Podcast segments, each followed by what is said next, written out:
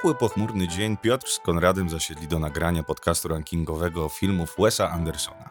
Po podłączeniu mikrofonów Rode NT1A i sterownika Rodecaster Pro Class A Servo Biast Preamps Apex On Board. Popijali czarną kawę, która rozczarowała ich smakiem z powodu zbyt małej ilości ziarna w młynku. Zaczęli rozmawiać. Konrad Korkosiński, i Piotr Maszowy. a to jest ten podcast filmowy. Dzień dobry. Dzień dobry Piotrze. Nadajemy do Was z nowego studia i pojadamy precle. Tu twój brzuch był? Nie, nie wiem co to było, co tu się dzieje. Pojadamy precle, kochani. Jest taka bardzo dobra preclodajnia w Łodzi naprzeciwko pasażu Schillera. Dokładnie tak się to nazywa. Preclodajnia. Pan Precel. I siedzimy, no kochani, to jest niezły news, czyli musimy go jakoś nabudować. Ta, ta, ta, ta, ta, ta, ta, ta, ta, ta, ta. Proszę Państwa, wiemy, że tak, bo zaglądacie do nas przez okna bijąc brawo, bo widzicie nas tutaj w pięknym oświetleniu, w przepięknym studio dźwiękowym, które jest już na wykończeniu. Ten odcinek jeszcze może nie będzie idealny dźwiękowo, dlatego że mamy obok otwartą, wielką przestrzeń, która jeszcze nie ma zamontowanych drzwi. I jest Niestety- syf. więc ten głos może jeszcze trochę latać, ale jesteśmy na finiszu remontu w firmie Master of Arts, której jestem współwłaścicielem i zdecydowaliśmy się, że tutaj założymy też studio dźwiękowe, w którym ten podcast filmowy będzie niekiedy nagrywał swoje odcinki, a dodatkowo dzięki temu, że takie studio mamy i jest przepiękne i pięknie oświetlone, to będą też odcinki wizualne. Będziecie mogli oglądać czasami niektóre odcinki w formie wideo na YouTubie i na Spotify'u. Skoro już jesteśmy przy organizacyjnych sprawach, to przy okazji możemy powiedzieć, że rozwiązaliśmy wszystkie problemy z odcinkami premium. Już wiemy, jak to będziemy robili już teraz możemy zapowiedzieć, że pierwszy odcinek premium w historii tego podcastu filmowego pojawi się już w czwartek. Tak, taką podjęliśmy decyzję, że te odcinki będą e, pojawiały się w czwartki jako odcinki doda- dodatkowe, żeby była mała przerwa między naszymi standardowymi wtorkowymi odcinkami. No pamiętajcie też, że to nie będzie co czwartek, będziemy się starali premierować co najmniej dwa odcinki miesięcznie, więc taka subskrypcja już od czwartku będzie do zakupu w kwocie 5,99. Jeśli natomiast nie jesteście zainteresowani subskrypcją, oczywiście zapraszamy Was do Patronite'a, jeśli chcielibyście nas wesprzeć.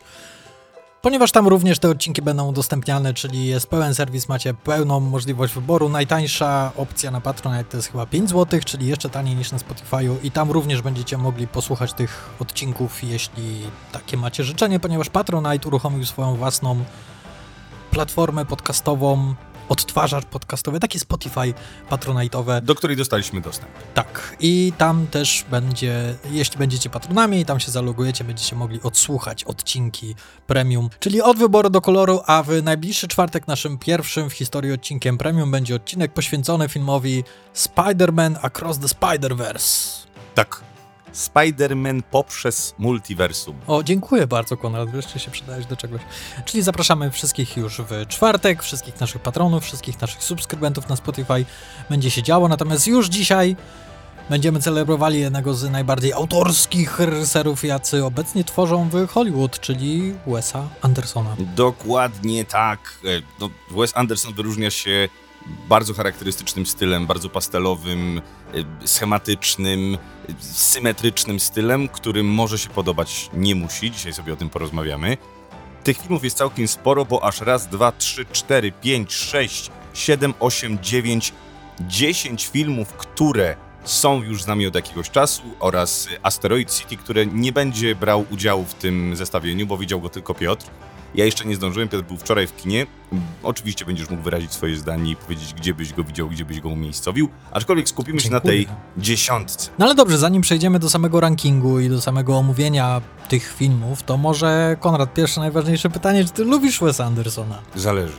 Ja mam z Wesem Andersonem jeden problem, bo nie można mu odmówić tego, że te filmy to nie są... jest Paulem Thomasem Andersonem. Nie jest. To, Mm. to jest zły Anderson. No bez przesady, nie jest Nie, zły. no oczywiście w zestawieniu, jeżeli chodzi o tych dwóch Andersonów, jeżeli oni byliby braćmi, nie są nimi, ale jeżeli byliby nimi, no to, no to czarną owcą byłby Wes. To byłoby tak, ten Paul Thomas Anderson tak na niego by patrzył i powiedział, "Ps, braciszku. Ja powiem tak, jak się szykowałem do tego odcinka i zasiadałem do filmów Wesa Andersona, O, trochę byłem przerażony, ponieważ e, miałem mało czasu, żeby nadrobić wszystkie zaległości i powtórzyć sobie te, które nie pamiętałem. I trochę byłem przerażony, że będę po prostu opływał lukrem i będę się czuł cały lepki od tej słodyczy, która będzie się na mnie wylewała przez najbliższe 3-4 dni z ekranu. I muszę przyznać, że czuję się świetnie po tym intensywnym tygodniu stylu Wesa Andersona. I jak myślałem, że będę trochę trzymał twoją stronę, mhm. Że nie, trochę to jest za bardzo takie przesłodzone i takie nie, to jednak nie. Te powtórne seanse bardzo mi pomogły. I co więcej, nawet zmieniłem zdanie co do niektórych pozycji, co do niektórych filmów, co, czym byłem bardzo zaskoczony i jeszcze o tym sobie porozmawiamy, jak dojdziemy do konkretnych tytułów. Ogólnie będę bronił Andersona. Okej. Okay. Ty nieczuły gadzie. To nie jest tak, że jest nieczuły. Ja mam jeden główny zarzut do, do twórczości Wesa Andersona. Mimo, że on jest bardzo wizualny i fajnie by było, żeby w tych filmach więcej nam pokazywał niż opowiadał, a jego tendencją jest zasypywanie widza informacjami. Ilość słów wypowiadanych na minutę w tych filmach jest porażająca. Bardzo mało tak naprawdę, to jest jakiś paradoks. Y, mimo, że te filmy są wybitnie wizualne i scenografia w większości z nich jest, y, no jest, no, mamy wycięte makiety przeważnie, nie? I i ona robi wrażenie, robi te, tą lukrowością i, i stwarza taki, taki, takie wrażenie, że on nam bardzo dużo pokazuje. Nieprawda. To jest jeden, jedno założenie, jeden pomysł scenograficzny, który jest powtarzany w większości filmów, bo nie we wszystkich, i on tylko sprawia wrażenie, że Wes Anderson nam tak dużo pokazuje. On o wszystkim nam opowiada. I to nie opowiada nam jak e, niektórzy twórcy, że czasem coś wspomną, a, a i tak coś pokażą, albo wspomną, ale nie pokażą. On tutaj tylko opowiada. Oni spacerują i opowiadają. W niektórych momentach to jest nieznośne. I mimo, że powiedziałeś, jak jechaliśmy dzisiaj nagrywać ten odcinek, że te filmy są krótkie, bo one rzeczywiście, jeden, najdłuższe z nich trwają około dwóch godzin, to wydaje się, że one są dwa razy dłuższe przez ilość informacji, która trafia do naszego mózgu. No ja tak tego nie odczuwam. Zawsze te, te seanse upływają mi bardzo szybko, ponieważ to jest bardzo lekki styl. To jest taki leciutkie jak tasie mleczko.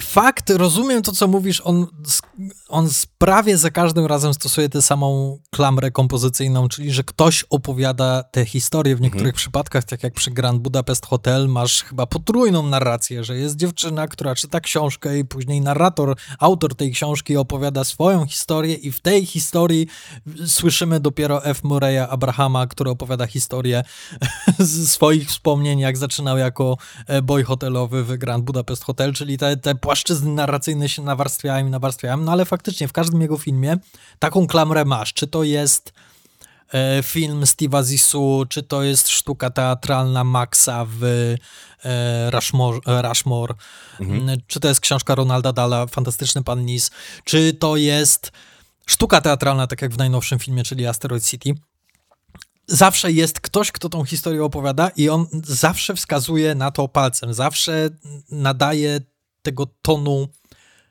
baśniowości albo jakiegoś takiego dystansu do opowiadanej historii, że on z jakiegoś powodu nie chce, żebyś się angażował, żebyś całkowicie zanurzył się w tym filmie. On nie zaciera granic pomiędzy filmem a rzeczywistością, on jeszcze bardziej te granice podkreśla. On stawia mury, wyraźny jest podział. Nie, to nie jest kawałek życia, to jest kawałek tortu. I to jest coś, co on konsekwentnie w swoich filmach stosuje i ja to doceniam. Aczkolwiek rozumiem ludzi, którzy mogą przez to mieć problem, żeby wejść do tych filmów i się bardziej w nie zaangażować, ponieważ jest to sensowny zarzut, to co ty powiedziałeś przed chwilą. Bo rozumiem, że można faktycznie oglądać te filmy z dystansu, ponieważ on chce, żebyś mimo wszystko jakiś dystans utrzymał, ale na jego obronę powiem, on wykorzystuje ten dystans strategicznie. On w pewnym momencie robi woltę, praktycznie w każdym swoim filmie nagle zaczyna być bardzo szczery, bardzo emocjonalny, przez jedną scenę, która najczęściej nie jest też kręcona w stylu całej reszty filmu i to naprawdę mocno uderza. I są takie sceny w Steve Zisu, są takie sceny w Grand Budapest Hotel, jest taka powalająca scena w Genialnym Klanie, scena z samobójstwem, która po prostu nagle cię atakuje, ni stąd, ni zowąd i nie wiesz, wow, gdzie się schować gdzie się obronić. Ja mu tego nie odbieram. To są najlepsze momenty twórczości Wes Andersona, moim zdaniem. To są te, te wolty, które wykonuje. No ale cała reszta, ja nie mówię, żeby nie było, kochani, że ja nie lubię Wes Andersona. Po prostu nie jest to jeden z najlepszych moich ulubionych twórców filmowych. Jak, jak są jego filmy e, premierowane, mm, to nie wyczekuję ich jakoś bardzo, bo mniej więcej wiem, czego się spodziewać. Dla mnie to jest siła jego twórczości, że on mnie nie zaskoczył negatywnie. On nie zrobił złego filmu. to mu musisz przyznać, że tak naprawdę przez całą swoją twórczość on nie ma żadnej kaszany y, w swojej filmografii. Nawet jeśli nie jesteś fanem jego twórczości, to musisz przyznać, że te filmy są zrobione na najwyższym poziomie realizacyjnym i że on do każdego filmu się przykłada i że nic nie zrobił po to, aby zgarnąć czek i sobie wybudować willę. To prawda. E, że widać, że każdy jest pieczołowicie skonstruowany i każdemu poświęca uwagę. I ja to lubię i dlatego wyczekuję jego filmów, ponieważ rozsiadam się wygodnie w fotelu i mówię, ok, dobra, jestem w bezpiecznych rękach, wiem czego się spodziewać. Opowiedz mi jakąś historię, tak jak mi babcia opowiadała na dobranoc. Historyjki. No dobrze, kochani, no to w takim razie przyjrzyjmy się twórczości Wesa Andersona. Ja od razu muszę wam się przyznać do jednej rzeczy. Niestety jednego filmu nie udało mi się nigdzie dostać. Mimo, że szukałem, szukałem, ostatecznie Piotr mi powiedział, że można to wykupić na iTunesie i jest to dostępne gdzieś tam. I chyba ty w taki sposób do tego dotarłeś. Tak, tak, można wypożyczyć. To jest debiutancki film, czyli y, faceci, trzech facetów z, z, Teksasu. Świetny polski tytuł. Battle Rocket, tak. Battle Rocket. Battle Rocket to jest y, ten fajerwerk, tak, który się wsadza w butelkę i on wystrzeliwuje. Być może. On nawet się pojawia w filmie, okay. czyli to chyba nawet na pewno. Nawet gdybyśmy go brali pod uwagę, to i tak i tak byłby na samym dole, ponieważ to jest jeden... Nie chcę powiedzieć, że to jest najgorszy jego film, ale to jest film, w którym on jeszcze nie wiedział, co jak przede wszystkim. Nie to, co chcę powiedzieć, ponieważ jeśli chodzi o konstrukcję fabuły i bohaterów, to już widać cechy charakterystyczne dla późniejszych filmów, ale jeśli chodzi o stronę wizualną, no to możesz mieć trochę szok, jeśli na przykład widziałeś Grand Budapest Hotel, widziałeś fantastycznego pana Lisa i nagle sobie mówisz, okej, okay, zobaczmy jak on zaczynał i włączysz sobie jego debiutancki film i się okazuje, że niewiele tam tego jest z tego stylu. I jest to bardzo taki niezależny indie mówi komedia o dwóch kumplach z małej mieściny, którzy chcą zostać włamywaczami, którzy, drobną, e, którzy kradną jakieś tam drobiażdżki z domów ludzi. I tak naprawdę ten film za bardzo się nie wyróżnia od innych tego typu indie produkcji, które w tamtym okresie, czyli w połowie lat 90., eksplodowały, głównie za sprawą innego indie twórcy niejakiego Quentina Tarantino, który sprawił, że te indie produkcje stały się zarabiającymi duże pieniądze filmami.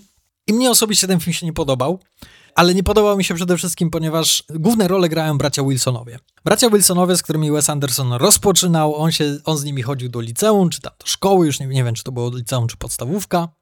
I bardzo się dogadywał z Owenem Wilsonem.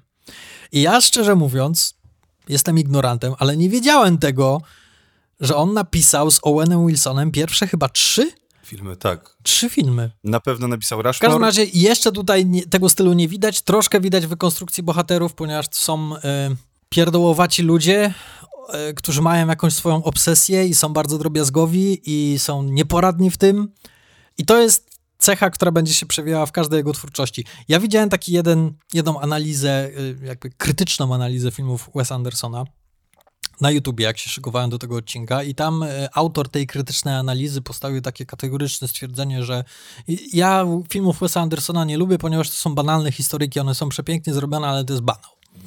I ja nie do końca się z tym zgadzam, zwłaszcza teraz po powtórzeniu sobie tych wszystkich produkcji, ponieważ paradoksalnie, według mnie, Wes Anderson robi bardzo mroczne filmy to są filmy o bardzo skrzywdzonych ludziach, którzy muszą się mierzyć albo z rozwodem, albo ze śmiercią, albo z myślami samobójczymi, albo z przemijaniem, albo z nieudaną karierą. To są bardzo smutni bohaterowie, którzy są w bardzo kolorowym, idealnym wręcz świecie. I ten kontrast bardzo lubię w jego filmach.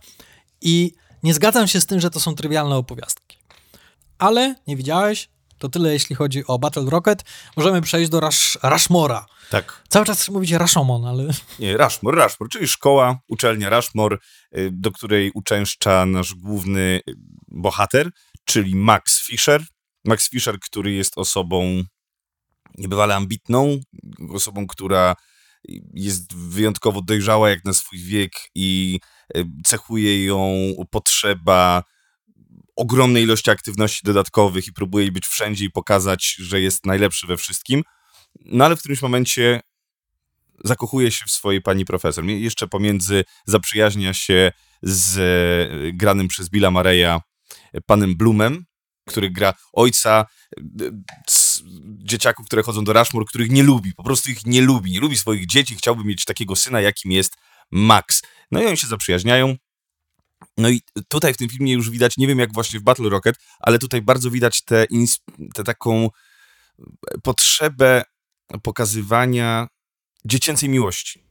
Mhm. Dziecięcych, mhm. e, dziecięcych pierwszych podbojów miłosnych e, i takich inspiracji. E, I, I, ta taka dziecięca miłość, która bywa dosyć, to zobaczymy w innych jego filmach, bo tutaj ona nie jest niewinna. Ona jest tutaj bardzo intensywna i muszę wam powiedzieć, że ten film w samym założeniu jest bardzo ciekawy. On na mnie nie zrobił dużego wrażenia. Ja wiem, że on y, był przez krytyków bardzo dobrze odebrany i w ogóle został wpisany na jakieś ważne listy e, filmów independent w Stanach Zjednoczonych, y, które zabierają ważny głos w, e, dla swoich dla, dla, dla, dla czasów, w którym zostało na, na, nakręcone, ale ten film tak dla mnie nie działa.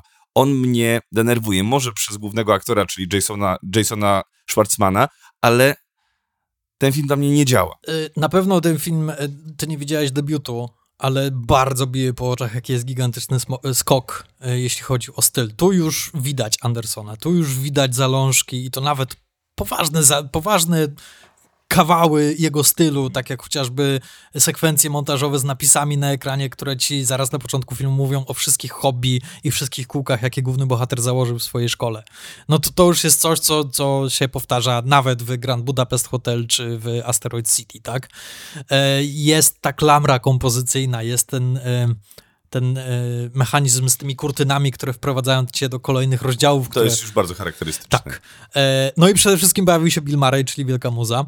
E, pojawił się Jason Schwartzman, czyli też e, stały współpracownik. Zresztą pojawił się jego debiut. To jest jego debiut. On miał 17 lat, jak zagrał w tym filmie, a gra 15-latka, a wygląda na 28-latka tak. w tym filmie, co jest niesamowite. Jest wspaniała Olivia Williams, która jest e, miłością, jak się okazuje, później jednego i drugiego, czyli naszego Maxa Fischera i później dostał sztylet w plec od swojego najlepszego przyjaciela, czyli Hermana Bluma, bo to on za jego plecami zaczął spotykać się z Rosemary. Anderson w tym filmie dwie rzeczy zrobił rewelacyjnie i dobrze, że je zrobił, ponieważ one są charakterystyczne dla jego twórczości, a mianowicie to, co ty powiedziałeś, czyli młodzi bohaterowie, dziecięcy bohaterowie, którzy nie zachowują się jak dzieci, zachowują się jak dorośli i bardzo często dorośli zachowują się jak dzieci.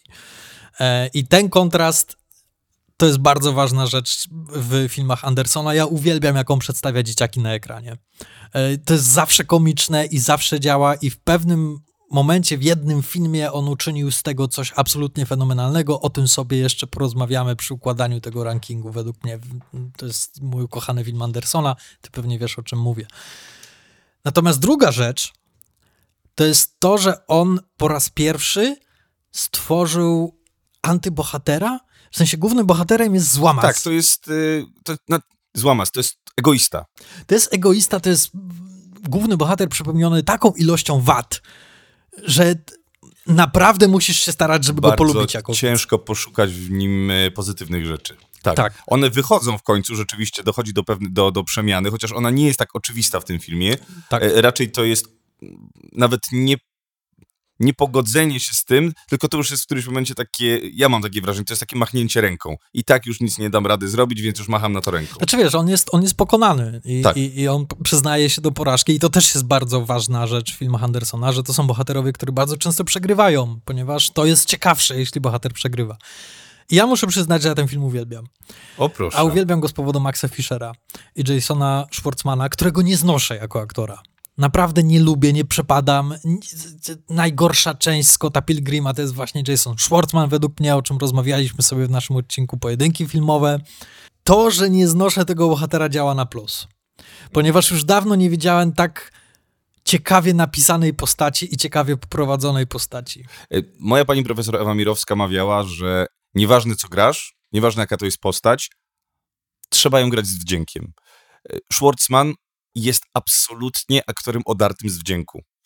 On nie ma w sobie czegoś takiego, że patrzysz na niego i, i, i, i masz pozytywne uczucia, nieważne co gra. No, mając takiego Jokera chociażby, masz w 100% tak złożoną postać i trudną postać i przepełnioną nienawiścią i agresją, a mimo wszystko, jeżeli gra go aktor z wdziękiem, to masz taki, mimo wszystko ją lubisz. A tutaj masz chłopaczka, którego jest, jest on za wszystkim, jest tam taka jedna scena, jak, e, jak łapią, nie pamiętam ostatecznie, to jest ta dziewczyna, z którą on zostaje na koniec, jest nam e, mówione, że oni będą razem, e, podchodzi do niej na korytarzu i co, ty grasz na jakimś tam instrumencie? Masz się pojawić tu i tu i tu i tu. No i, dobra, załatwione, na razie, hej. I masz takie, co za buc? Co za No but. i to jest fantastyczne w tej postaci. To jest Boots, któremu musisz kibicować, ponieważ on jest głównym bohaterem tego filmu.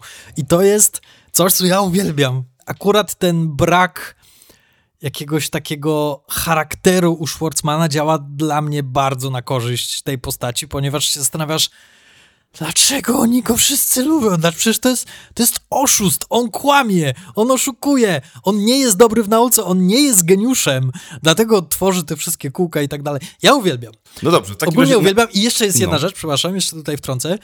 To jest najlepsza rola Billa Murray'a u Wesa Andersona według mnie. Ponieważ to, co on robi jako Herman Bloom, ta scena w windzie, gdzie on jest mega załamany, gdzie jest cały rozczochrany, odpala dwie fajki jednocześnie i ukrywa buteleczki z alkoholem tam w jakichś tam ręcznikach czy w piżamach. O ja już dawno nie widziałem tak dobrze zagranej sceny przez Murray'a. Jest fantastyczny. No, tutaj się nie mogę zgodzić, ale no dobra, to spróbujmy w takim razie umiejscowić na naszej liście ten film. U mnie jest na dziewiątym miejscu. E, mamy dziewięć miejsc. Tak. Wow, fantastycznie. Nie, ja bym go wrzucił gdzieś tak do 6 Czyli 5 musimy wyciągnąć średnią, czyli na ósmym. na szóstym. Nie, no bo u mnie jest na dziewiątym, no to średnia wyciągnięta Ja powiedziałem piątego. 5-6 specjalnie. No, ale ja bym z- chciał na piątym go wrzucić, ale ty możesz go zepchnąć na szóstym. Dobra, na siódmym. Dobra, już niech ci Dobra. będzie, bo będziemy siedzieli tutaj do... Rushmore. Okej, to mamy. Idźmy dalej. Brian Cox czy nie przekonał w tym filmie? Mm, wiesz co? No Brian Cox zagrał mi tutaj... Zagrał dla mnie Logana Roya. No tak, no, jego, to, no już wtedy zaczął. Dobrze, e, kolejny film, czyli artystyczny sukces Wesa Andersona. Film nominowany do Oscara i film, w którym Wes Anderson wbił się na salony, już nie jest tylko wschodzącą gwiazdą, już jest prawdziwym nazwiskiem w świecie Hollywood. I to jest również kolejny film napisany z Owenem Wilsonem yy, i zostali nominowani do Oscara w kategorii najlepszy scenariusz oryginalny. Yy, I, I to jest ten film, który ja uwielbiam Wesa Andersona. Powiem ci, dlaczego ja tego filmu nie lubię. Okej, to będzie bardzo ciekawa topka. Ja nie widziałem tego filmu. Ja też nie. Widziałem go w jakichś urywkach, jak leciał na HBO i byłem za młody. Pamiętam tą scenę z obcinaniem palca Gwyneth Paltrow i ja wtedy stwierdziłem, to jest głupie, dlaczego ona nie krzyczy? dlaczego to jest zrobione w taki sposób? No ale tak, tu już pełny styl Wesa Andersona, tu już jest wszystko. Nawet, łącznie z muzyką, że, że już jest dokładnie ten charakter, który znamy. Y, Znalazłem takie bardzo ładne określenie e, tego jego stylu, ponieważ wszyscy mówią, że zawsze wszystko w centrum kadru. Jest takie bardzo ładne określenie planimetryczna kompozycja. Planimetryczna kompozycja, czyli coś, co spłaszcza ci głębie przestrzeni w y, zdjęciach, czy w obrazach, czy właśnie w filmie, czyli wszystko jest robione dosyć płasko, tak żeby y, przedmioty na drugim, trzecim planie wydawały się być praktycznie na tej samej płaszczyźnie, co osoba na pierwszym planie. Dla mnie ten film wygrywa jedną bardzo ważną rzeczą. A, wracamy do tego, ja chciałem trochę odwlec tą dyskusję. Nie. A co, jeszcze masz jakieś takie... y, Chcesz coś jeszcze? Tak? Y, Tak, planimetryczna kompozycja ma swoje ograniczenia, mianowicie jednym z tych ograniczeń jest to, że jeśli nie chcesz złamać tej iluzji, że wszystko jest płaskie i za przeproszeniem egipskie, to jeśli ruszasz kamerą, to albo musisz ją ruszać w lewo, w prawo, góra, dół, a jeśli robisz szwęki, to musisz robić szwęki o 90 stopni. I to jest dokładnie to, co, co, co robi Wes Anderson i to wszystko służy temu, żeby nie, nie zburzyć tej iluzji, że to wszystko jest płaskie, sztuczne, wykreowane. Tak? No dobrze, w takim razie o czym opowiada The Royal Poza tym jeszcze yy, Bo chciałem tylko jest powiedzieć, że tytuł. mm, no dobrze. No dobrze, proszę, posłuchajmy jaki to jest super film. Rodzina Tannenbaumsów y, ma troje dzieci. Te, ta trójka dzieci jest y, wychowywana na geniuszy. Jest dwóch braci, jedna siostra. Mm, Córka, jest adoptowana. Jest też sąsiad, To jest moja który, adoptowana córka. tak, jest też sąsiad, y, który bardzo dużo czasu spędza razem z rodziną Tannen, Tannenbaumów. No i czym się zajmują nasze, nasze genialne dzieci? Mamy tutaj, słuchajcie, rodzica najpierw, Gene Hackman. Gene Hackman! Wesa Andersona. Wspaniała rola. E, mam Bena Stillera, który mnie zaskoczył. Ben Stiller gra tutaj... Jaki był jego, jego, jego geniusz? On był jakimś... On e, po prostu był geniuszem, był świetnym technicznym. biznesem, Tak. e, matematyka, tego typu rzeczy. Tak, mamy Gwyneth Paltrow, która jest adoptowaną córką, która jest geniuszem y, dramatopisarskim. Pisze fantastyczne rzeczy do teatru. Jak się okazuje, nie takie fantastyczne. Nieważne. Mamy też Luka Wilsona, Luka Wilsona, czyli Richie. Richie. Tannenbaum, czyli genialnego tenisistę. jak się okazuje, który skończył swoją karierę w bardzo charakterystyczny i przykry sposób. No i mamy e, sąsiada, czyli Owena Wilsona, Eliego Kasza, który jest... Pisarzem też.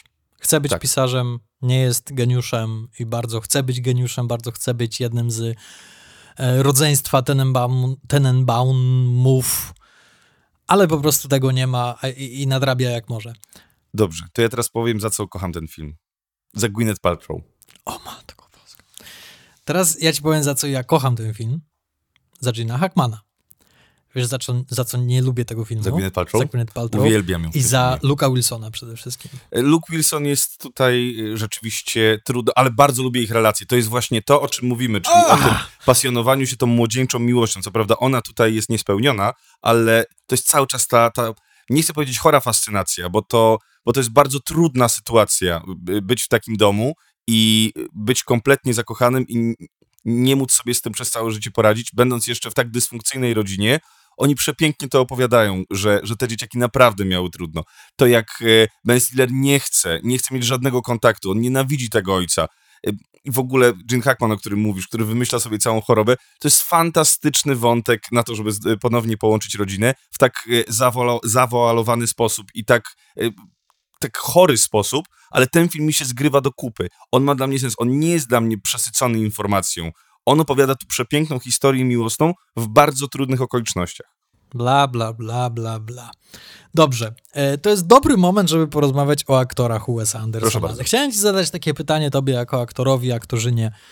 Powiedz mi, czy ty chciałbyś zagrać Wes'a Andersona? To jest bardzo silna forma, Tak. Dla, e, więc pytam, ponieważ aktorzy ustawiają się w kolejce do jego filmów. No zresztą był, to, się stało memem, że wszyscy w Hollywood albo grają u Wes'a Andersona w Asteroid City, albo u Nolana, albo w Barbie.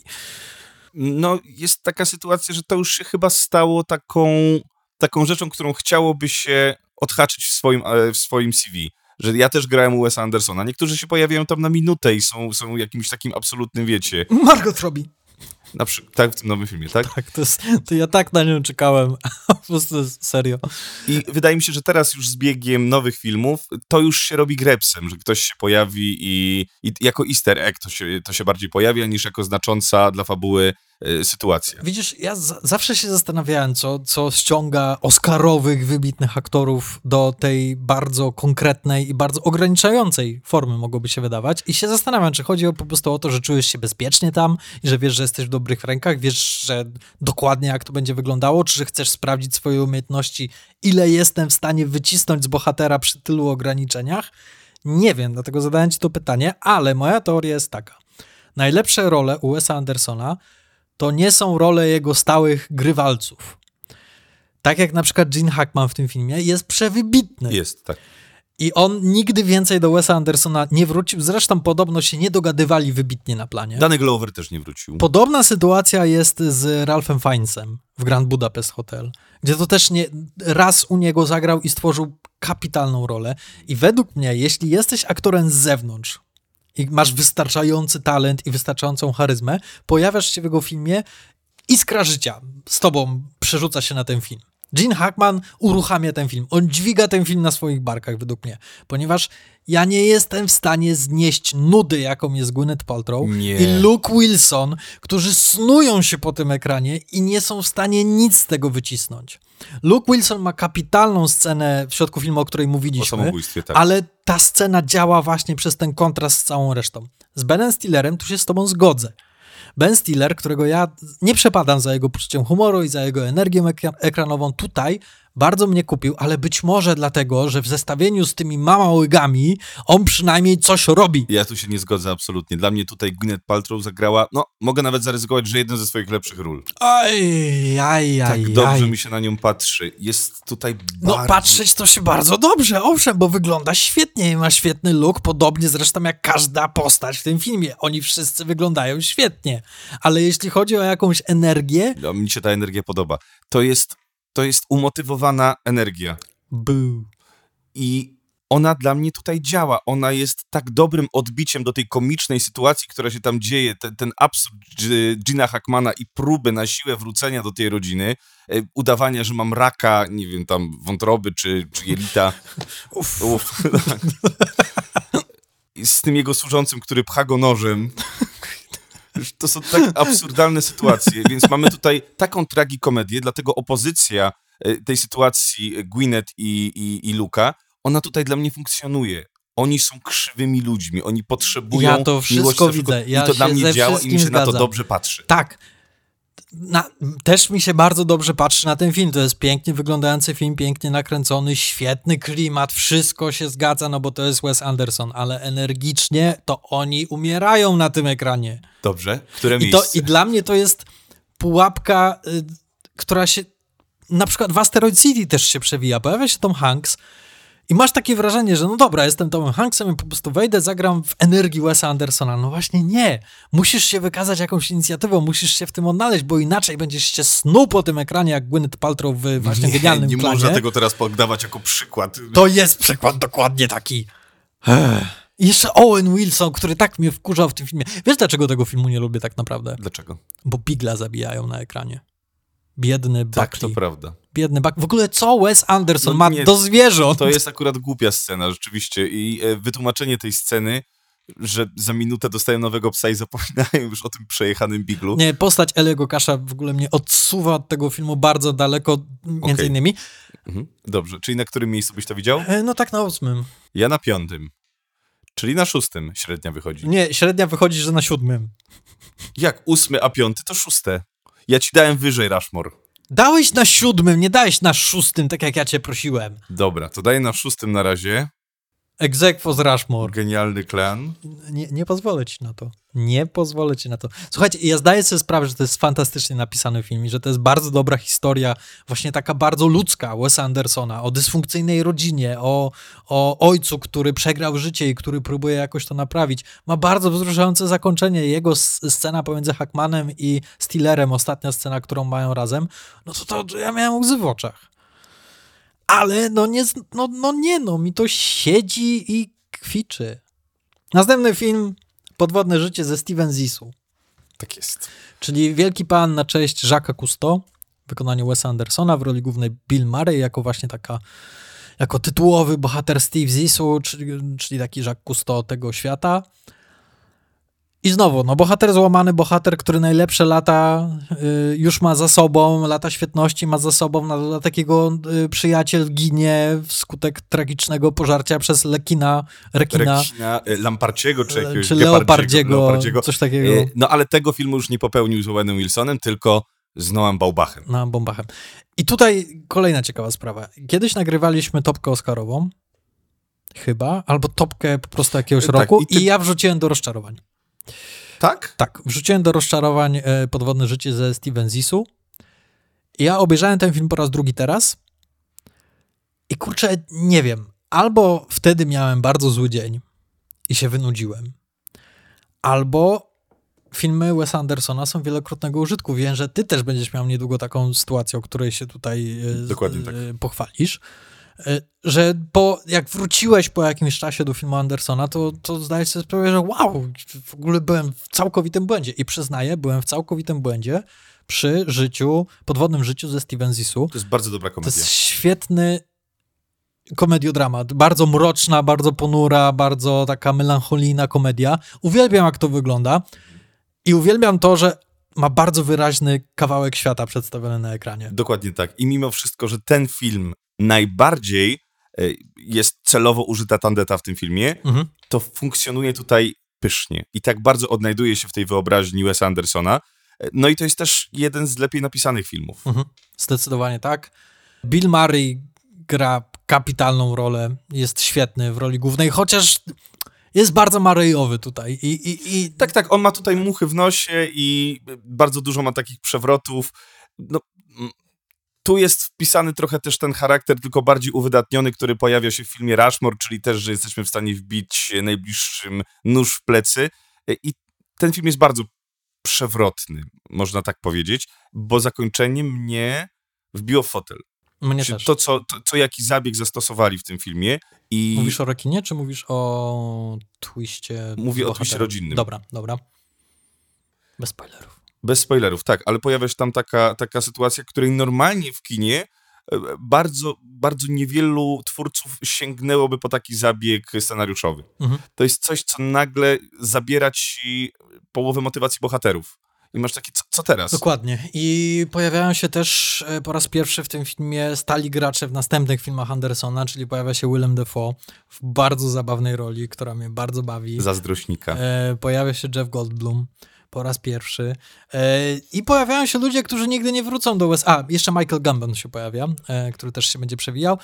Trochę żałuję, że Kate Blanchett e, nie wróciła nigdy więcej do Wesa Andersona, ponieważ bardzo mi się podobała w tym filmie. Mnie też się bardzo podobało, chociaż wymyśliła sobie bardzo, bardzo intensywny akcent. I bardzo intensywny głosik. Ja nie, Jest. nie, nie, Takie- wiem, czy, czy no. Em, film wygląda prześlicznie i to jest wszystko to, czym Genialny Klan nie jest. To też jest film o rodzinie, to też jest film o bardzo dysfunkcyjnym ojcu, o zarozumialcu, o, o, o złamasie, który oszukuje i który robi złe rzeczy. Tak, tylko tu jest jeszcze troszkę inny zabieg zastosowany, zabieg, który jest nam nigdy nie wytłumaczony, bo nigdy nie pada jednoznacznie tak i jest tak, jak myślicie od początku. To też jest super, że w którymś momencie e, Steve Zissou podejmuje te decyzje, że nie chce słuchać tego, no to może, myślę, że możemy powiedzieć, to nie będzie jakiś tu turbo spoiler. E, Na samym początku dowiadujemy się, że Owen Wilson e, przychodzi do, do, do Billa Mareya i mówi, że prawdopodobnie jest jego synem. Tak mu się wydaje, że jest jego synem. bo- e, Na co Bill Murray reaguje, że to możliwe. To możliwe? Tak, jesteś moim synem. I on go od razu przygarnie pod swoje skrzydła, mimo że później film mówi nam, że prawdopodobnie nim nie jest i że to jest e, przypadek i że jest wręcz niemożliwe, żeby był jego synem, to dla niego to już nie ma znaczenia. Hmm. I to jest przepięknie napisana potrzeba, potrzeba y, braku ojca i potrzeba braku, y, braku syna. I bardzo ładnie mogłoby się wydawać coś bardzo trudnego w świecie Wesa Andersona. Bardzo ładnie poprowadzona relacja między nimi, tak jak oni się poznają, tak jak oni się docierają i gdzieś tam to zaistniało w tym filmie. Pomimo tego, że Owen Wilson zagrał syna, a ja nie przepadam za Ale w tym filmie graniem. on się sprawdza. Sprawdza się i jest wyjątkowo niewkurzający. Tak. Jakby jest, ma tą taką swoją naiwność, która bardzo pasuje do tej postaci i, i, i tak, No i jestem na s- tak. bardzo lubię y, Stevena Zissou, że on jest taki, a nieważne, idziemy. Idziemy w prawo, idziemy w lewo, nieważne, idziemy. Przecież scena, y, w którym mamy ten mały napad na ten hotel, jest, to jest jedna ze śmieszniejszych scen, jak jest ta cała Mm. akcja i przeszukują pomieszczenie po pomieszczeniu. Prześmieszne, naprawdę to jest fantastyczna komedia, tragikomedia. Y, Polecam bardzo serdecznie i myślę, że to jest film, który zasługuje na wysokie miejsce. Tak, y, bardzo wysokie miejsce, bo obaj się zgadzamy po raz pierwszy Tak. y, przy jakimś filmie, czyli myślę, że tak trzy albo cztery możemy śmiało Trójka, położyć. myślę, że na razie trójka. I jeszcze kącik zwierzęcy, co on ma do tych zwierząt? Dlaczego zostawili psa? Trójnogiego psa zostawili na tej wyspie, nie wrócili się jeszcze nawet kwitują. wrócić. "Z- Zostawiliśmy go. No trudno. Żegnaj.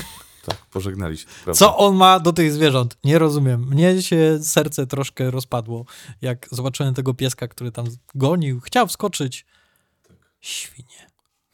Tak było. Nieważne, słuchajcie, kochani, a my idziemy dalej. Następnym filmem, o którym chcemy porozmawiać, jest Pociąg do Darjeeling. 2007 rok Wes Anderson zrobił najbardziej nie Andersonowy film w całej swojej filmografii, chociaż oczywiście jest tam bardzo dużo jego stylu, ale Tak, ale gubi też większość tych elementów. Tutaj nawet nie ma tej, y, tej kamery symetrycznej, Tak, i, i nie, ma, tych kadrów. ta, ta, czasami się pojawia, ale nie ma narracji, nie ma klamry. Ja miałem takie, jeju, mam sam dojść do tego, kim są ci bohaterowie i co się wydarzyło wcześniej. Nie powiecie mi tego w narracji Zofu i w sekwencji montażo- montażowej. Wow, jakie emocje! Ten film jest y, bardzo przewrotny, bo zaczyna się od Billa Mareya jadącego taksówką Tak. i masz takie, oho, to jest ojciec. Tak. To jest A, ojciec. a je, jeśli to nie jest ojciec, ojciec, to to jest główny bohater. O, Dokładnie zaraz tak. wskoczy do pociągu Darjeeling, czyli tytułowego pociągu, już czekasz, aż coś się wydarzy i nagle ja mówię, oho, Konrad musi być bardzo nieszczęśliwy w tym momencie. Nagle po prostu przegania go Adrian Brody,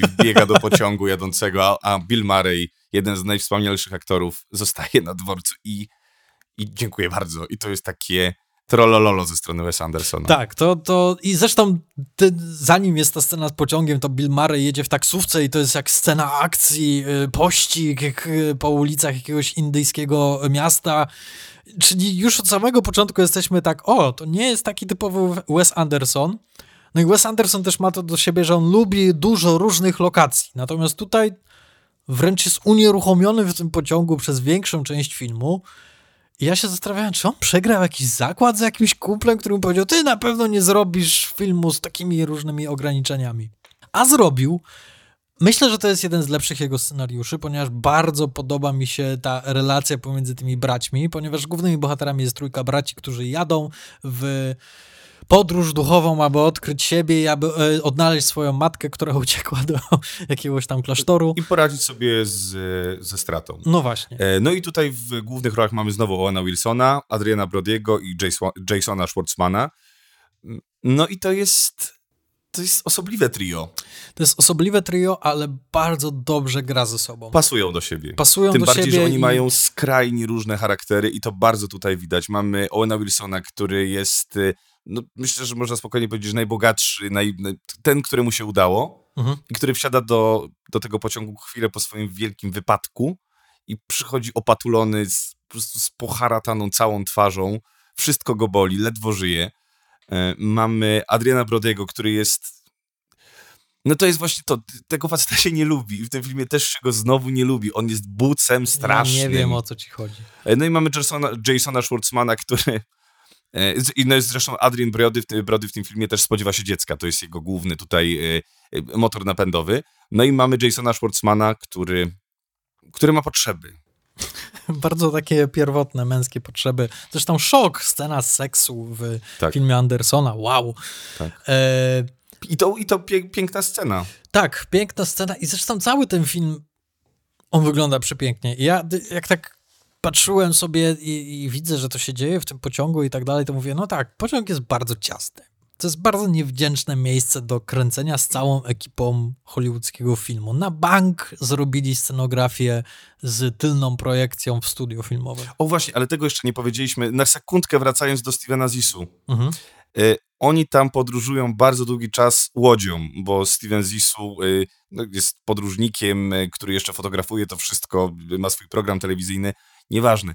E, fantastycznie tutaj jest narysowana scenografia, to, że oni grają na makiecie tego, e, przeciętej makiecie i bardzo mnie bawiły te momenty, w której Bill Murray już mu się tak nie chciało e, trzymać tego i łapał się po prostu z boku za tę makietę, żeby się wspinać po schodkach. Tak. Super. Co mnie kompletnie łoszyło miło, łoszyło miło, to to, że oni to nakręcili w pociągu cała ekipa jeździła po Indiach i kręciła w tym pociągu. Jest pod koniec tego filmu sekwencja bardzo Andersonowa, czyli mamy właśnie jazdę równoległą od lewej do prawej, w której widzimy różnych bohaterów w różnych przedziałach i co oni tam robią. No i w pewnym momencie to się robi bardzo abstrakcyjne, ponieważ mamy przedział pociągu, przedział pociągu, nagle mamy chatę w jakiejś indyjskiej wiosce, nagle mamy jakiś pokój hotelowy gdzieś tam w innym mieście i na samym końcu mamy dżunglę z tygrysem. Ja mówię tak, nie no, to, to, to na stówę to już musieli to zrobić w studio. Nie, oni to zrobili w pociągu, w jadącym pociągu. To nie jest green screen, to nie jest tylna projekcja. To, że tam za oknem przewija się ten pejzaż indyjski, oni to nakręcili w pociągu. Ja takiego szacunku nabrałem do Wes'a Andersona jako filmu. Oczywiście, no, nie to, że przy innych filmach się opierdziela. Oczywiście, że to wiele wysiłku i wiele precyzji wymaga, aby to wszystko ustawić, ale że zrobił to w takich niesprzyjających warunkach. No tak, gorąc, lepko. Ciasno. Ciasno. I jeszcze jakieś pociągi za tobą pewnie jadą i nie możesz za dużo, wiesz, y, nie możesz ich opóźniać, ani nic takiego, czyli też jesteś, masz jakiś ten stresior czasowy. Wow, wow, wow. Ten Naprawdę. film działa, ten film działa i tak jak rozmawialiśmy wcześniej, że mm, te filmy mają w pewnym momencie taką woltę i coś, dzięki czemu nasi bohaterowie przeżywają katarzis, no tutaj mamy podobnie, to są, to są młodzi ludzie, którzy przez sytuacje, które się wydarzyły, musieli się rozstać, pochowali swojego ojca, ta, ta rzecz się dzieje rok po śmierci ojca. no i cały czas nie wyjaśnili sobie pewnych spraw. Mają pretensje do Adriana Brodiego, że, że zabiera rzeczy po ojcu bez pytania, że jest, jest jego bardzo samochodem. fajnym y, mykiem scenariuszowym, żeby w jakiś sposób y, powiedzieć coś o tej postaci, powiedzieć coś o relacji Tak. pomiędzy tymi braćmi i powiedzieć o ich relacji z ojcem. Jest tam taka scena, gdzie mają jechać na pogrzeb i mają odebrać samochód Porsche swojego Tak. ojca i, i widać, że wtedy pracują razem. To jest w momencie, w którym właśnie dochodzi do tego momentu katarzis, czyli kiedy już zostają wyrzuceni z pociągu, y, idą we trzech i nagle napotykają na swojej drodze pewną przeszkodę, która okazuje się być absolutnie tragiczna i, i koszmarna i to jest coś, co ich ponownie do siebie zbliża. Ale jest coś, co mnie od tego filmu trochę odtrąciło. Ja ogólnie nie, nie jestem fanem wielkiej poprawności politycznej. Ja nie jestem jedną z tych osób, które mówią, że przyjaciele to nie jest zabawny serial, ponieważ tam są takie rasistowskie, mizoginistyczne, homofobiczne dowcipy. Zgadzam się. Mnie to bawi. Tak. Ale muszę przyznać, że tutaj to mnie, bardzo mnie ukuło w oczy. To w jaki sposób on, Anderson podchodzi do kultury indyjskiej i jak ją wykorzystuje. Właśnie ten tragiczny, wstrząsający moment, o którym ty wspomniałeś. No dla mnie to, to, to, to nawet ja musiałem stwierdzić, dobra, trochę too much. To jest wielka tragedia, która się wydarza, a wy to wykorzystujecie po to, żeby tylko jeszcze bardziej nakręcić tą relację między bohaterami i w momencie, w którym Adrian Brody mówi, ale powiedz ojcu, że ja bardzo się starałem, to ja miałem takie, o nie, o nie stary, to trochę za dużo. To, to, to jest taki amerykański turysta, który jedzie do Indii, aby odkryć siebie. Zresztą w nowym Spider-Manie jest bardzo zabawny dowcip, w którym pojawia się postać e, hinduskiego Spidermana, który mówi do złoczyńcy, czy ty przyjechałeś do Indii, żeby e, odkryć siebie w jakiejś świątyni i tak dalej i bardzo mi się to skojarzyło właśnie z tym zabiegiem. No zresztą ten scenariusz powstał, ponieważ trzej scenarzyści tego filmu, czyli właśnie Schwartzman, Anderson oraz, oraz Roman Coppola, oni właśnie to zrobili. Oni wsiedli w pociąg yy, i wyruszyli w podróż duchową, aby odkryć siebie, i w trakcie tej podróży pisali ten scenariusz. I to jest jakaś taka nieczułość kulturowa, yy, i to jak to jest bardzo amerykańskie z amerykańskiego punktu widzenia. I, i, I wierzcie mi, ja zazwyczaj mnie to nie irytuje w filmach. Jestem w stanie przejrzeć przez to, ale tutaj naprawdę mnie to ukuło. I to jest jedyny argument, dla którego nie mogę tak mocno się w ten film wkręcić i tak wysoko go postawić w tym rankingu, ponieważ naprawdę mnie to od, odepchnęło daleko. A tak poza tym, to byłoby wysoko, bo to naprawdę jest film zupełnie inny od jakiejkolwiek innej produkcji Andersona. Zgadzam się, ja też nie oceniam tego filmu jakoś bardzo wysoko. On się wyróżnia na tle, ale postarajmy się go gdzieś umiejscowić. Proponuję miejsce numer 9. Dziewięć? Że to jest najgorszy film Wes Andersona? Z tych, które jeszcze przed nami? Tak. Że przed nami jeszcze znajdziemy gorsze filmy niż e, Podróż do Darjeeling? Wydaje mi się, Nie no, nie. przede wszystkim No, gdzie, kogoś musimy dać na postawiłbym dziewiąte. wyżej pociąg do Darjeeling Od niż od... Nie, absolutnie nie, od Genialnego Klanu, no proszę cię. Na razie dajmy na dziewiąte. Dobra. Dobra? Na szybko, bo już wielokrotnie o tym filmie rozmawialiśmy. Fantastyczny pan Lis. Fantastyczny pan Lis, fantastyczny, film. Dokładnie tak, panie Dziękuję. Piotrze. To jest. Jeżeli lubiliście, lubiliście wcześniej filmy Wesa Andersona i myśleliście, gdzie jeszcze ta, y, ta, ta jego wizualna strona może się pójść, potoczyć, gdzie może jeszcze bardziej włożyć y, i, skorzystać z tych swoich wizualnych makiet i, i, i możliwości, to co, co, takie, co, co daje takie możliwości? To jest oczywiście animacja. E, I Wes Anderson wrzucił w animację to, co miał najlepszego, zebrał największą możliwą ekipę, obsadę gwiazdorską e, i stworzył fantastycznego pana Lisa. Kocham ten film. Ja też kocham, bardzo często do niego wracam i jest to najzabawniejszy film Wes Andersona. I to jest tak, ale jednocześnie nie. Tak, bo, y, bo znowu, to, to nie są pstrokate, trywialne filmy, to są poważne filmy, mroczne filmy. Ten film jest o kryzysu wieku średniego, Kryzysie, ten film tak, jest no. o, o... Dzięki kryzysie. Ten film jest o kryzysie wieku średniego, ten film jest o kapitalizmie, ten film jest o niszczeniu przyrody i tak dalej. E, I tutaj chciałem zwrócić uwagę na jedną rzecz, przy, i to jest dobry moment, żeby o tym porozmawiać. Jeśli wpiszesz sobie w YouTubie Wes Anderson i wyszukaj, to znajdzie... Przepraszam, bardzo mnie to rozbawiło. Jeśli wpiszesz sobie na YouTubie Wes Anderson albo w, e, like Wes Anderson, to wyskoczy wam od cholery filmów, które mają takie tytuły jak na przykład Gdyby Władcy Pierścieni zrobił Wes Anderson, albo Gdyby Harry'ego Pottera zrobił Wes Mhm. Anderson, albo Gdyby Sukcesję zrobił Wes Anderson, albo Gdyby The Office zrobił Wes Anderson. Oczywiście to wszystko to są owoce sztucznej inteligencji i Midjourney e, i tego jest od, od, od groma, od cholery. Ja to rozumiem, ponieważ to jest taki styl, który bardzo łatwo jest bardzo wdzięczny, po pierwsze, a po drugie, bardzo łatwo go w jakiś sposób odtworzyć, zwłaszcza jeśli masz dostęp do całego internetu. Tylko, że jest taka jedna rzecz, która mnie wytrąca z tych wszystkich y, właśnie produkcji, cały było, gdyby Władca Pieścieni to był y, film Wesa Andersona. To jest stworzone przez sztuczną inteligencję, to jest bardzo zimne, to jest bardzo nieludzkie. I zdałem sobie sprawę, że filmy Wesa Andersona, oprócz tematów, które poruszają, to są bardzo ludzkie filmy. Tak. I to jest dziwna myśl, ponieważ mógłbyś sobie wyobrazić, że w tej perfekcyjnej, lajk- lalkowej konstrukcji nie ma miejsca na, jakieś, na jakąś duszę, czy na jakieś ludzkie emocje, czy coś takiego. A właśnie nie. Cholera jasna jest, ponieważ nawet w tych równoległych jazdach kamery to nie są perfekcyjne, równoległe jazdy. Ta kamera troszkę się trzęsie. Jest jakaś niedoskonałość w tym. I dlaczego mówię o tym przy fantastycznym panu Lisie? Ponieważ animatorzy, e, kiedy projektowali postacie do tego filmu, oni powiedzieli Andersonowi: Słuchaj, dobra, wykorzystamy sztuczne futro. Ponieważ naturalne, prawdziwe futro zwierząt e, ma jedną wadę. Kiedy dotykasz tych kukiełek i je animujesz poklatkowo, czyli dotykasz je bardzo często, to futro się odkształca i to widać na animacji.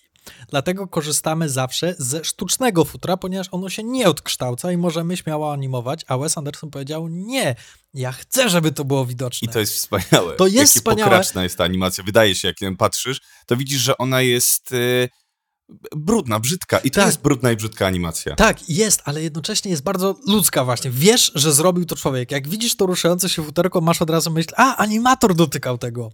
I za to lubię Wes Andersona, że nawet jak patrzysz na te perfekcyjne światy, które stworzył, no to widzisz każdą nitkę, która została tam szyta. Wiesz, że to ludzie stworzyli, że to nie jest grafika komputerowa, że to jest rękodzieło i dlatego uwielbiam tą niedoskonałość. Tak, to ja teraz ci zadam pytanie konkretne. Czy według ciebie to jest ten film, który jest opus magnum Wesa Andersona? To jest bardzo blisko. Czyli Hotel Grand Budapest Hotel? Nie. Nie. Za chwilę do tego dojdziemy. Boże, Moonrise Kingdom? Oczywiście, że przeczytałem. tak. Czyli co, drugie miejsce y, Fantastyczny Pan Lis. Nie, nie, nie mówimy więcej, bo tak jak Piotr Mm, powiedział tak, wielokrotnie, już o tym filmie rozmawialiśmy. polecamy wszystkim. Zresztą y, Fantastyczny Pan Lis, jeżeli was odrzuca to, że to jest film animowany, Że jest taki paskudny, widać Tak. jak futro się rusza. to wam podpowiem, że to jest też jeden z najkrótszych filmów Wesa Andersona, bo on trwa tylko 87 minut. W tym samym roku, nie, przepraszam, trzy lata później... no, się zdało. Z czego się śmiejesz, debilu? Bo to śmiesznie brzmi. Trzy lata później Wes Anderson powrócił do filmu fabularnego z kochankami z Księżyca. Scenariusz do tego filmu napisał razem z Romanem Coppolą. I to jest mój numer jeden. I nie będę tutaj kłamał. Dla mnie to jest idealny film Wesa Andersona, ponieważ oczywiście ma wszystkie charakterystyczne elementy jego stylu, czyli te właśnie e, e, planimetryczne kompozycje, e, bardzo e, przejaskrawione kolory, bardzo konkretne, mamy bardzo karykaturalnych bohaterów, e, mamy narrację, e, w tym przypadku prowadzoną przez takiego narratora, jakby dokumentalistę, coś takiego. Ale mamy też to, co ja uwielbiam Wes Andersona, czyli mamy dziecięcych bohaterów i mamy historię dziecięcej miłości. Fascynacja dziecięcą miłością. Znowu wraca do nas Wes, Anderson z tym. E, I to jest to znowu, o czym rozmawialiśmy, czyli dzieci zachowujące się jak dorośli i dorośli zachowujący się jako dzieci. Bo mamy tam też obóz e, dziecięcy harcerski i tam wszyscy prowadzący ten obóz to są no to są, to są dorosłe dzieciaki. Edward Norton, czy y, no tutaj znowu wraca ogromna, ogromna fantastyczna obsada. Mam, mamy między innymi e, Bruce'a Willisa, Edwarda Nortona, Billa Murray'a, Francis McDormand, Tilda Swinton, Jason, Swar- Jason, Swar- Jason Schwartzman. Schwartzman. E, Mnie najbardziej w tym zestawieniu zaskakuje Bruce Willis, ponieważ bym w życiu nie podejrzewał, że i on jest w stanie zagrać Wes Andersona to raz, a po drugie zagrać tak dobrą rolę u Wesa Andersona, tak wrażliwą, tak smutną postać. To jest chyba najsmutniejsza postać w całej galerii postaci yy, z filmów Wesa Andersona, a to jest niesamowite osiągnięcie, ponieważ, tak jak już wspomnieliśmy, on robi film o smutnych ludziach. Bruce Willis jest najsmutniejszym człowiekiem spośród wszystkich tych ludzi.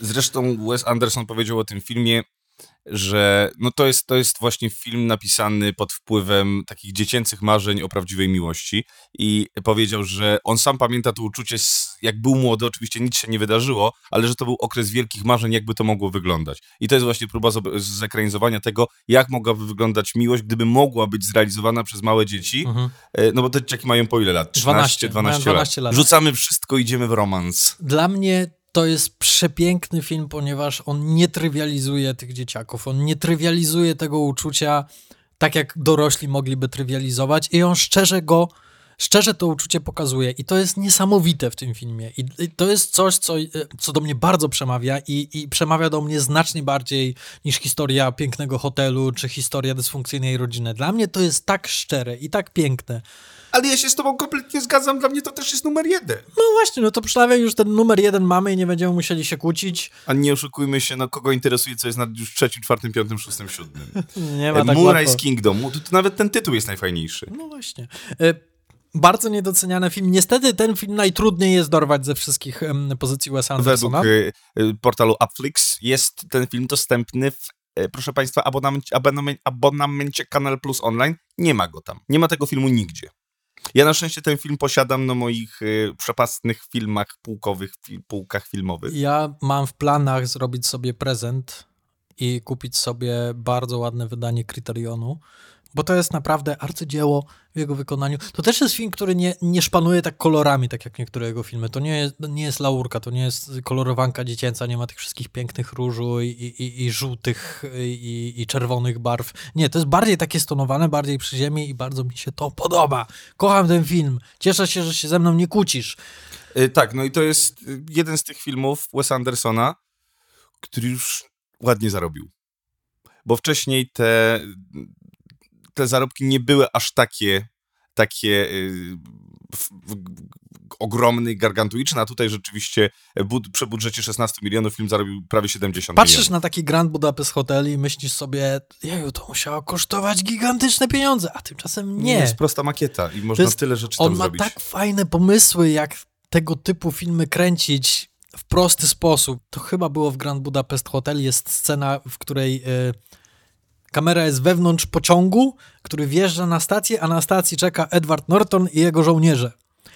I mogłoby się wydawać, że dobra, wsadzili kamerę w pociąg i podjechali na stację. Otóż nie, skonstruowali tylko drzwi tego pociągu, które nasadzili na kamerę, kamerę na wózku i hej, i mamy pełną iluzję. I za to też uwielbiam Andersona, że on myśli jak filmowiec, nie ucieka się do najprostszych rozwiązań CGI, czy tam jakieś e, LEDowe ekrany, czy, czy, czy, czy Ale tak, innego. zgadzam się z tobą, pierwsze miejsce Moonrise Kingdom, a my tymczasem przechodzimy do filmu kolejnego, czyli filmu z 2014 roku i to jest, i to jest chyba ten obraz, który e, przedstawił Wesa Andersona całemu światu. Każdy po tym filmie wiedział, kim ten reżyser jest, bo te poprzednie filmy, filmy lepsze, gorsze, mm, nie były tak rozpragowane, rozpropagowane na cały świat. Ten już tak.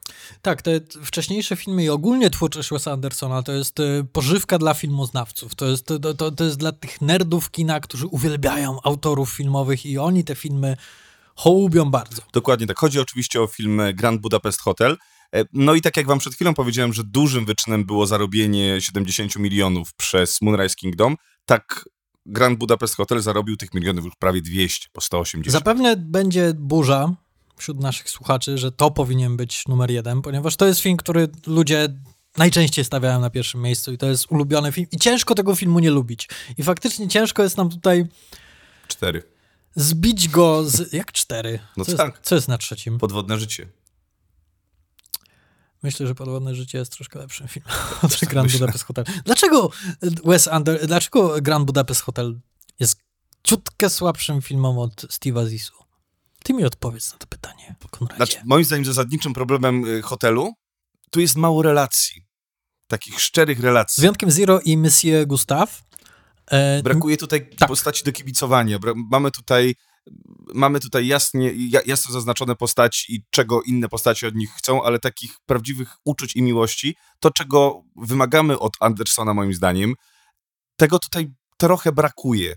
A ciężko jest zbudować na samej intrydze film, który zostanie ci tak głęboko w pamięci, bo tutaj pamiętasz kadry, pamiętasz obrazy, pamiętasz muzykę z tego filmu yy, i ten film jest bardzo zapadający w pamięć. Tylko, że jeżeli chodzi o jakąś taką myśl przewodnią, to tutaj Steven Zissou jest, jest yy, wyżej. Wydaje mi się, że bardziej w Grand Budapest Hotel chodzi o temat. I to jest troszkę problem tych ostatnich filmów Wesa Andersona, właśnie Grand Budapest Hotel, Kurie Francuskie oraz Asteroid City, jego najnowsza produkcja, że to są, to są bardziej filmy, które skupiają się na pomyśle. I tutaj pomysłem na Grand Budapest Hotel to było to, że on chciał zrobić film o nostalgii, o tęsknocie za światem, którego już nie ma, który nie istnieje. No i przy okazji też podać powód, dla którego ten świat już nie istnieje, ponieważ przyszła druga wojna światowa i po prostu zmiotła całą kulturę z powierzchni Europy.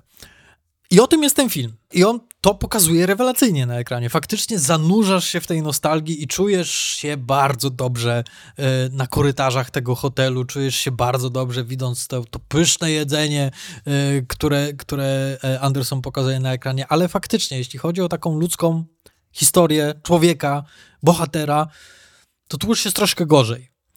E, I zdecydowanie te wcześniejsze filmy, właśnie tak jak, no, genialny klan, e, tak jak Rushmore, czy tak jak e, Podwodne życie ze Steven Zissou i tak dalej, czy nawet Moonrise Kingdom, to są historie o ludziach. To nie są historie o jakimś tam fantastycznym pomyśle, to są takie e, hi historie, które nawet mógłbyś pociągnąć, że tak, on opowiada z doświadczenia swojego, on chce przepracować jakieś swoje traumy, ze swoim, zwłaszcza ze swoim ojcem, bo najwyraźniej miał jakieś problemy ze swoim ojcem, ponieważ bardzo często postać ojcowska, dysfunkcyjnego, dysfunkcyjny ojciec się pojawia w jego filmach. Dlatego tak, numer czwarty, myślę, że to jest dobre miejsce dla Grand Budapest Hotel. Zgadzam się. No dobrze, a tymczasem przejdźmy do następnego filmu. A następnym filmem, kochani, jest. Czekajcie, odchrząknę. Jest kolejna animacja, czyli Wyspa Psów. I tutaj ty musisz się zwierzyć tak. z czegoś. E, I. A ja zjem precla. Zjedz precla. Rozmawiałem dzisiaj z Piotrem, jadąc do na nagranie, bo Piotr... Rozmawiał. Tak, Piotr znał moje zdanie na temat tego filmu. Ja, Znałem. Ja byłem w kinie na tym filmie. Ja też. Byliśmy razem? Nie. Nie. E, I ja nie przyjąłem tego filmu bardzo dobrze. Może gdzieś tam jest to połączone z tą moją awersją do kina azjatyckiego. I to mnie trochę odstręczało. Gdzieś ta stylistyka i, i to mi może gdzieś tam robiło taki e, mały minusik. I nie wracałem do tego filmu przez ten cały czas. Zobaczyłem go w kinie, zapomniałem, oceniłem go dosyć nisko, bo chyba dałem mu tam jakieś 6 na 10, czy tam 5-6 na 10. I tak go zostawiłem. No ale do tego odcinka stwierdziłem, dobra, no to jest ten moment, kiedy, no kiedy będzie lepszy moment, żeby dać mu szansę. No i tak odpaliłem i powiem wam, o, samochód powiedział za mnie. E, urzekła mnie ta historia. Naprawdę byłem wzruszony historią Ciapka e, i historią Atari Kobayashi. To jest ten, ten chłopiec, tak? Atari Kobayashi, czyli o, może tak pokrótce, bo o Wyspie Psów chyba nigdy nie rozmawialiśmy na podcaście. Więc jest to historia tego, że w Japonii, nie, to jest, nie jest Japonia, tylko to jest Megacity, czy coś w tym stylu, nie jak się nazywa ta, ta Megasaki. E, w, mie w mieście Megasaki jest burmistrz, który, jak się okazuje, nienawidzi psów, znaczy to, ale kocha koty. Ale kocha koty, więc wymyśla intrygę, żeby rozsiać wirusa, który będzie potem zrzuci to wszystko na biedne czworonogi, że one rozsiewają strasznego wirusa. Nawet ten wirus nie zabija, tylko ma się od niego kaszel, katar i różne łaskotki na ciele. Więc co trzeba zrobić? Trzeba wszystkie czworonogi z Megasaki wyrzucić na wyspę psów. Tak naprawdę na wielkie wysypisko śmieci. No i te wszystkie psy tam trafiają. I muszą się jakoś odnaleźć. Mamy y, kilku głównych bohaterów, czyli mamy szefa, mamy Rexa, mamy y, Bossa, mamy Kinga, Duke'a, Jupitera, Wyrocznie, Gondo, dużo. I mamy oczywiście Ciapka. Ciapek był psem Zero, czyli psem y, tego burmistrza. Jego syn, czyli Atari Kobayashi, w którymś momencie mówi nie, muszę odzyskać, odszukać Ciapka. I wsiada w samolot, przylatuje na Wyspę Psów i, no i widzimy przygodę, przygody psów, które które przypominają sobie, jak to było obcować z człowiekiem, ale mamy też szefa, granego tutaj przez Briana Cranstona, który był bezdomnym psem, który nie znał tych wszystkich przyjemności. Jak się potem okazuje, nie do końca, nie do końca bo miał przez chwilę właściciela, ale jak widzimy te wszystkie delikatne dotyki człowieka z psem, kiedy e, są sceny aport, aport, robię to tylko nie dlatego, robię to po prostu tak chcę, ani dlatego, że mi każesz. Siad, nie będę siadał. Dobra, usiądę, ale tylko dlatego, że mam tą ochotę. Pomidzie mi pod brudki, brudką. To jest ciasteczko? To jest moje nowe ulubione jedzenie. Wspaniałe, uwielbiam to. To jest tak, jakbym rozmawiał z czkawką po prostu, jej głosem. E, I Co się nigdy nie zdarza. nigdy Nie jesteśmy chorzy. I, i, I ten film mnie wzrusza. Wzrusza mnie na takiej, na takiej podstawowej potrzebie i, tęsknocie za zwierzakami, które straciłem, których nie mam i, i taką tęsknotą i taką trochę bezmyślnością psów, ale taką, ten film pokazuje, że nieważne co, jak wiele złego zrobisz, to, to pies zawsze na ciebie będzie, czekał. Wspaniałe, to jest genialny koncept. Tutaj też podpadnę e, sporej części mojego domostwa. Ja jakoś nie uważam, że to jest wybitny, Mhm. wybitny film e, i, i bardzo dobry film, nawet też tak nie uważam. Uważam, że to jest solidny, solidna animacja, która wygląda rewelacyjnie. Jeśli obejrzysz sobie kadry z tego filmu w odseparowaniu od fabuły, to, to, to Tak, po prostu robi gigantyczne tak. wrażenie, ponieważ tutaj Anderson naśladował Kurosawę, naśladował filmy Ghibli i to jest super. Ja nie do końca rozumiem, dlaczego chciał połączyć psy i koty z Japonią. Nie rozumiem tego. Nie, jakby nijak mi się to nie, nie łączy ze sobą i przez to jakby to ten film jest trochę zimny dla mnie. Trochę trzyma mnie na dystans, chociaż widzę tą całą relację, o której ty mówisz, ale przez to, że to się dzieje w tak jeszcze w takim dziwnym retro sci-fi, że to wygląda jak takie polskie science fiction z lat 80 No. Jakoś gdzieś to tam nie wytrąca, ale przyznaję, że mam ten film na Blu-rayu, ponieważ to jest film o tym, jakie to psy są świetne. No i oczywiście trzeba takie filmy mieć u siebie na półce i trzeba takie filmy oglądać. I ten film przywrócił mi wiarę, że Wes Anderson nie nienawidzi psów. Wręcz przeciwnie. Pogubiłem się, to znaczy, że nienawidzi, czy... Nie nienawidzi znaczy, że nie, nie nienawidzi, czyli że lubi. No właśnie. Tak. Utwierdziłem się w tym przekonaniu, że jest okej z nim, ponieważ we wcześniejszych filmach on te psy albo mor- mordował, albo porzucał. Ojej, ojej, w y, kochankach z y, Moonrise Kingdom, kochankowie z Księżyca, tam wręcz pies jest zastrzelony strzałą. Co jest, ja nie rozumiem, o co mu chodzi. I tak mi ulżyło, że tutaj, bo przez moment myślałem, że on może jednak jest kociarz. Ale nie, to co on robi z A kotami bardzo- w tym filmie.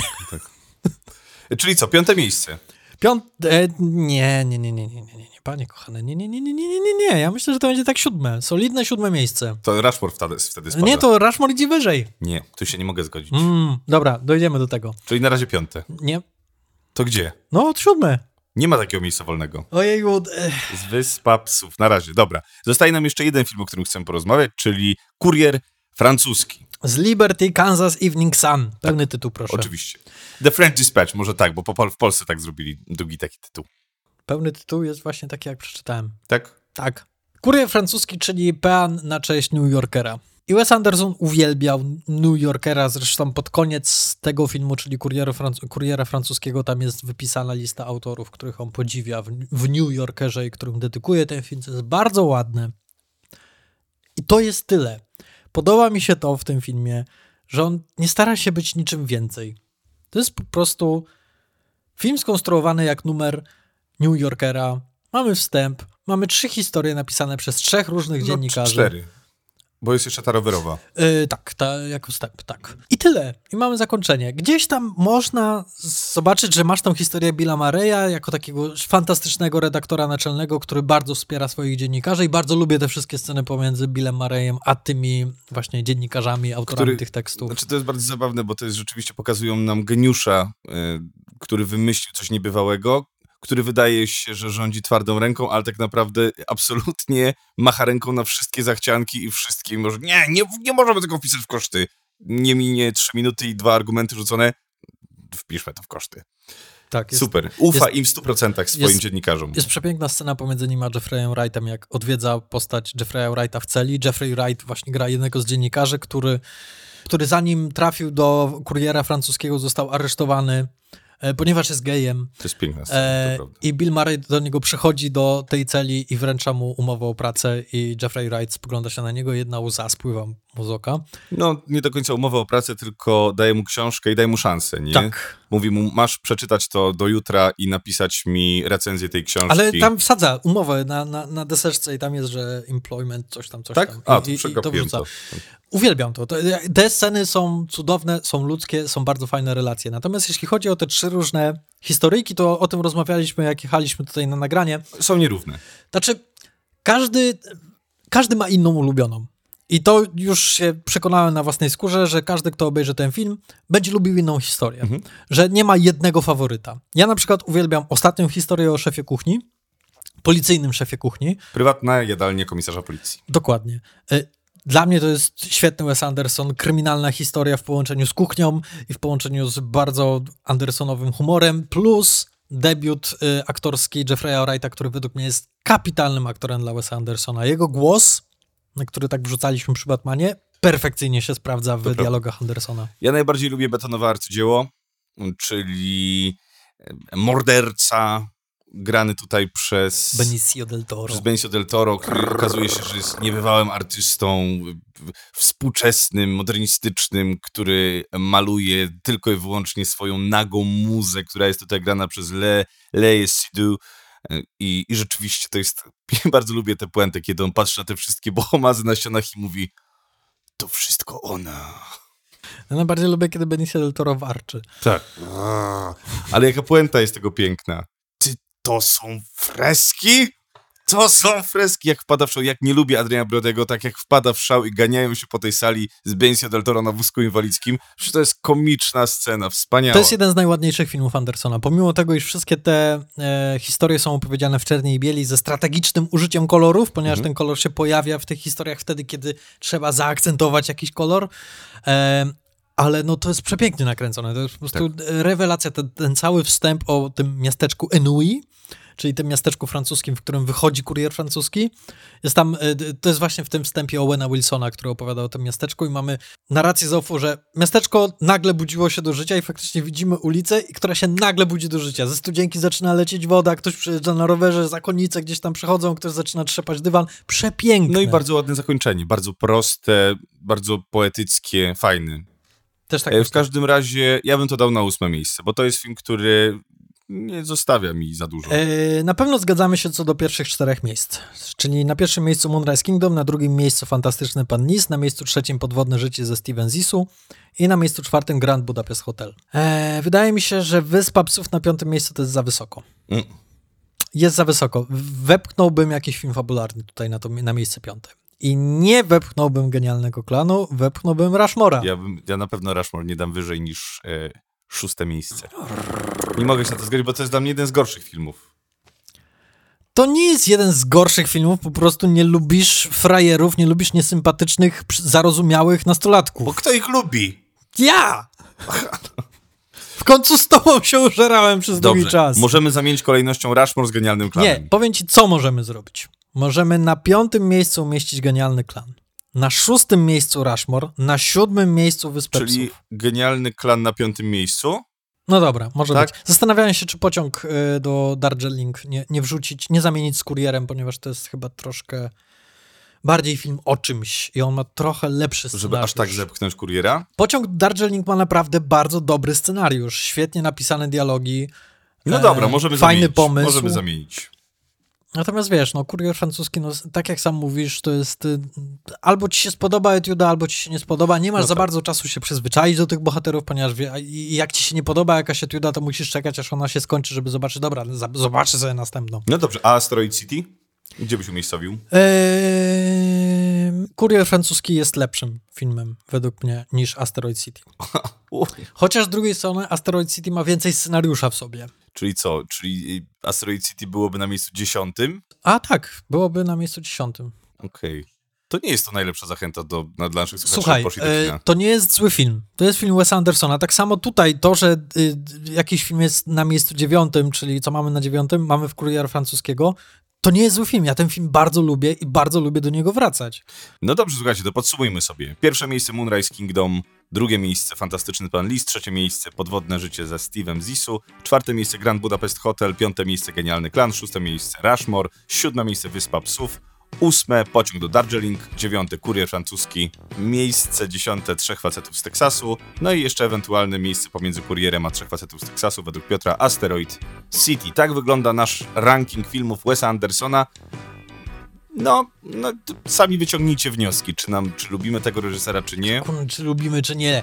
Oczywiście, że go lubimy. Każdy jego film to jest jakaś frajda, to jest jakaś przygoda i nie cierpisz na tych filmach. Ja właśnie niestety muszę powiedzieć, że trochę cierpię. To nie jest Lars von Trier. No to, o, to na pewno. To nie jest Jest. Bong Joon-ho. Ja jestem w szoku, te filmy powinny ci się bardziej podobać. Ja jestem w szoku, że tak bardzo cierpisz na Wesie Andersonie. No, na, na Moonrise, na Lisie, na Podwodnym Życiu, na Genialnym Klanie i Wyspie Psów nie cierpiałem. Czyli na sześciu filmach z dziesięciu w naszym rankingu nie cierpisz, ale nie lubisz tego reżysera. Nie mówię, że nie lubię. Tak powiedziałeś. Powiedziałem, że to nie jest mój ulubiony. Że nie jest w topce. Ja bardzo lubię, ja bardzo się cieszę, że sobie powtórzyłem i nawet poczułem takie ukucie wstydu, że mam tak mało jego filmów, ponieważ mam tylko cztery jego filmy i zdecydowanie muszę Bo nie tą za nim. No dobrze, kochani, Nie, słuchajcie. właśnie, jak się okazało, przepadam. To są okłady dla duszy i dla oczu. To tyle na dzisiaj. Ojej. Dobrze, kochani, dziękuję wam bardzo za słuchanie. E, Słyszymy się w przyszłym tygodniu i w przyszłym tygodniu mamy dosyć rozrywkową nową serię. E, Nie jesteśmy pewni jak wyjdzie, ale mamy nadzieję, że będzie zabawna, a mianowicie szarady filmowe. Te te, szarady filmowe. te szarady filmowe. Zapomniałem, że taki fajny tytuł wymyśliłeś do tego nowego cyklu. Na czym to będzie polegało, dowiecie się w przyszłym odcinku. Serdecznie zapraszamy. Dokładnie tak, a pamiętajcie, że już w czwartek będziecie mogli usłyszeć pierwszy odcinek z naszego, naszej opcji premium i będziemy rozmawiali tam o najnowszym Spider-Manie. So, what's up danger? Słyszymy się w przyszłym tygodniu, a z niektórymi słyszymy się w czwartek. Do usłyszenia. Trzymajcie się, cześć. I tak oto zakończyliśmy nagrywanie podcastu. Konrad i Piotr odeszli od mikrofonów i zakończyli nagrywanie kolejnego odcinka.